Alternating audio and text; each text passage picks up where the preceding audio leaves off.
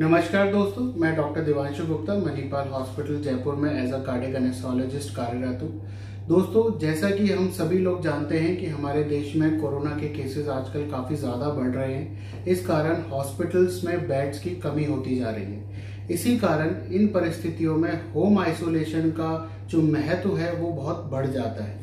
दोस्तों, आज हम इस वीडियो में जानेंगे कि होम आइसोलेशन मरीजों को और पेशेंट्स को कैसे किया जा सकता है।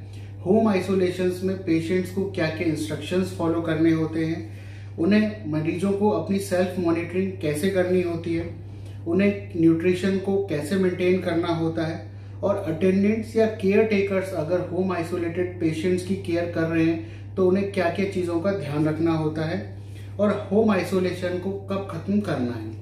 दोस्तों, आपसे निवेदन है, हमारे चैनल हमारे प्रोत्साहन के लिए हमारे चैनल को सब्सक्राइब करें व बेल आइकन को प्रेस करें ताकि आपके स्वास्थ्य से जुड़ी किसी भी जानकारी को आप मिस ना करें। दोस्तों, सबसे पहले हम जानते हैं कि होम आइसोलेशन किन किन मरीजों को किया जा सकता है। दोस्तों होम आइसोलेशन उन्हें एडवाइस किया जाता है, जिन्हें क्लिनिकली एसिम्टोमेटिक सिम्टम्स हैं या माइल्ड सिम्टम्स हैं, जैसे कि माइल्ड कोल्ड कफ या माइल्ड फीवर जिनके घर में सभी रिक्वायर्ड जो इंस्ट्रूमेंट्स हैं, उनकी फैसिलिटीज़ अवेलेबल हैं।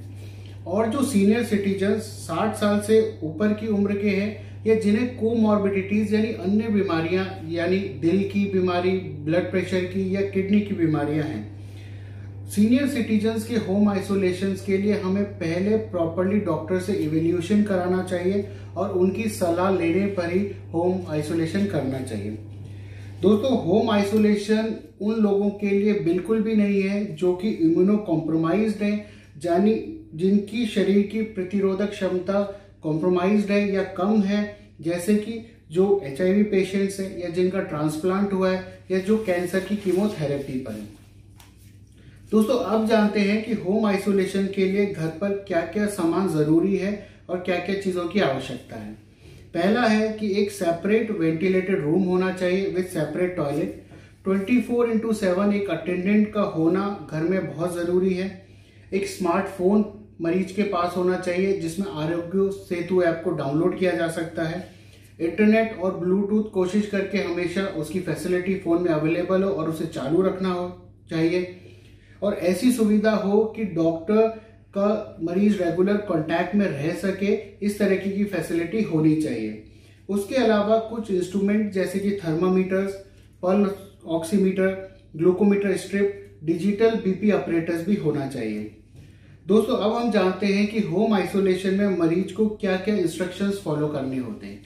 पहला है पेशेंट्स को एक वेल वेंटिलेटेड रूम में रहना चाहिए, जिसमें अटैच टॉयलेट बाथ हो।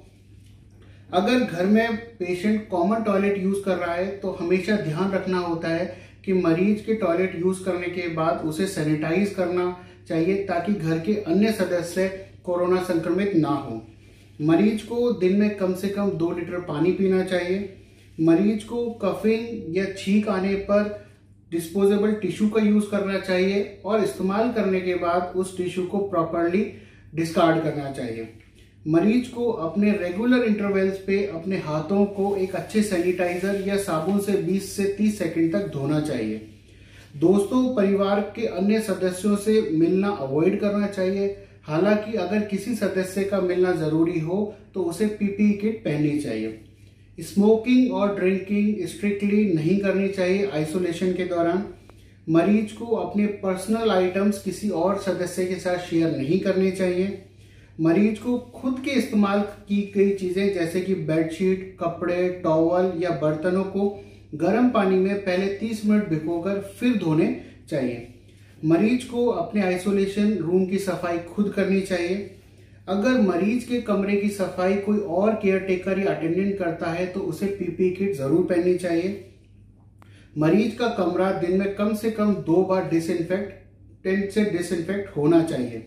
और मरीज़ को अपने हेल्थ पैरामीटर्स जैसे टेम्परेचर सेचुरेशन ऑक्सीजन का लेवल और अपना पल्स रेट समय समय पर मेजर करते रहना चाहिए। अगर हेल्थ पैरामीटर्स में जरा भी कुछ ऊंच नीच हो तो तुरंत डॉक्टर से संपर्क करना चाहिए। दोस्तों, अब हम जानते हैं कि मरीज़ को खुद की सेल्फ मॉनिटरिंग कैसे करनी चाहिए। दोस्तों, जो होम आइसोलेटेड पेशेंट है, उसे अपना टेम्परेचर पल्स रेट और ऑक्सीजन का लेवल जिसे हम ऑक्सीजन सेचुरेशन भी कहते हैं, कम से कम दिन में तीन बार नापना चाहिए। पल्स रेट 60 से 100 नॉर्मल मानी जाती है। ऑक्सीजन का लेवल 95 परसेंट या पिचानवे परसेंट से ऊपर होना चाहिए। और अगर टेम्परेचर 100 डिग्री फेनराइट या पल्स रेट 100 से ज़्यादा आती हो तो तुरंत डॉक्टर से संपर्क करना चाहिए। मरीज़ को ये पल्स रेट टेम्परेचर और ऑक्सीजन सेचुरेशन का एक चार्ट मेंटेन करना चाहिए अपने साथ। दोस्तों अब जानते हैं कि आपको मेडिकल हेल्प के लिए तुरंत कब कांटेक्ट करना है डॉक्टर से। अगर पेशेंट को या मरीज़ को बहुत कमज़ोरी महसूस हो रही हो, वह कंटिन्यूस कफिंग या स्नीजिंग या छींक आ रही हो, अगर उसके लिप्स या फेस नीले पड़ रहे हो, लगातार ग्रेड फीवर आ रहा हो, लगातार चेस्ट पेन या छाती में दबाव महसूस हो रहा हो, उसे मेंटल कंफ्यूजन या चक्कर आ रहे हो, सांस लेने में तकलीफ़ हो रही हो और स्मेल या टेस्ट का सेंसेशन का लॉस हो गया हो दोस्तों, अब हम बात करते हैं एक सिक्स मिनट वॉक टेस्ट की। इस टेस्ट से आप हार्ट और लंग के हेल्थ का स्टेटस पता कर सकते हैं। दोस्तों, इस टेस्ट में आपको पेशेंट को पल्स ऑक्सीमीटर को अपनी उंगली में अटैच करके अपने ही रूम में छह मिनट तक एक वॉक करना होता है और ऑक्सीजन का जो लेवल है, वो एक्सरसाइज शुरू करने से पहले नापना होता है और फिर छह मिनट के बाद। अगर ऑक्सीजन का लेवल 94 परसेंट से कम हो जाए या पहले मापे गए लेवल से तीन परसेंट से ज़्यादा गिर जाए तो आपको डॉक्टर से तुरंत संपर्क करना चाहिए।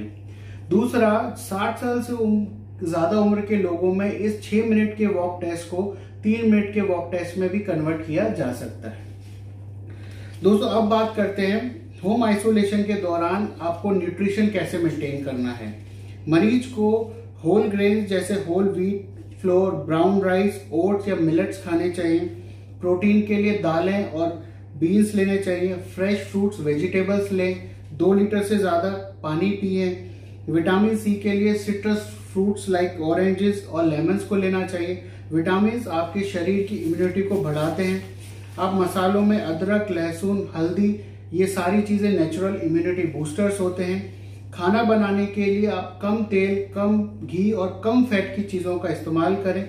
कैल्शियम के लिए लो फैट मिल्क और योगर्ट लेना चाहिए। ध्यान ये रखना है कि मटन लिवर फ्राइड या प्रोसेस मीट को अवॉइड करना है और नॉन वेजिटेरियन फ़ूड हफ़्ते में दो या तीन बार से ज़्यादा नहीं लेना है।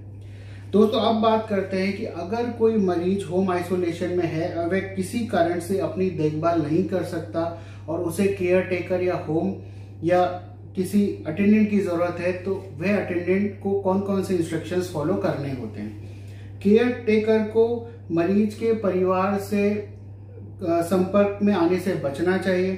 केयर टेकर जब भी मरीज़ के पास जाए पीपी किट पहनकर जाए और इस्तेमाल के बाद पीपी किट को एक प्रतिशत हाइपोक्लोराइड सोल्यूशन में डिसइंफेक्ट करें, उसे अपने फेस नोज़ और माउथ को बार बार टच करने से बचना चाहिए।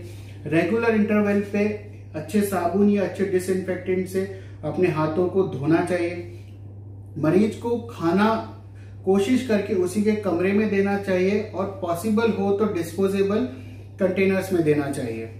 और केयर टेकर ने जो मास्क और ग्लव्स का इस्तेमाल किया है, उसे जनरल वेस्ट की तरह डिस्पोज करने से पहले बेहतर घंटे एक पेपर बैग में रखना होता है। दोस्तों, अब सवाल आता है कि सेल्फ आइसोलेशन को कब खत्म करना चाहिए। दोस्तों गाइडलाइंस के अकॉर्डिंग अगर सिम्टम्स के दिन की शुरुआत से 17 दिन बाद आइसोलेशन खत्म किया जा सकता है, परंतु इसमें शर्त यह है कि पिछले 10 दिन में मरीज़ को कोई भी सिम्टम्स नहीं होने चाहिए। अब एक और महत्वपूर्ण सवाल आता है कि रिपीट टेस्टिंग करानी चाहिए या नहीं चाहिए।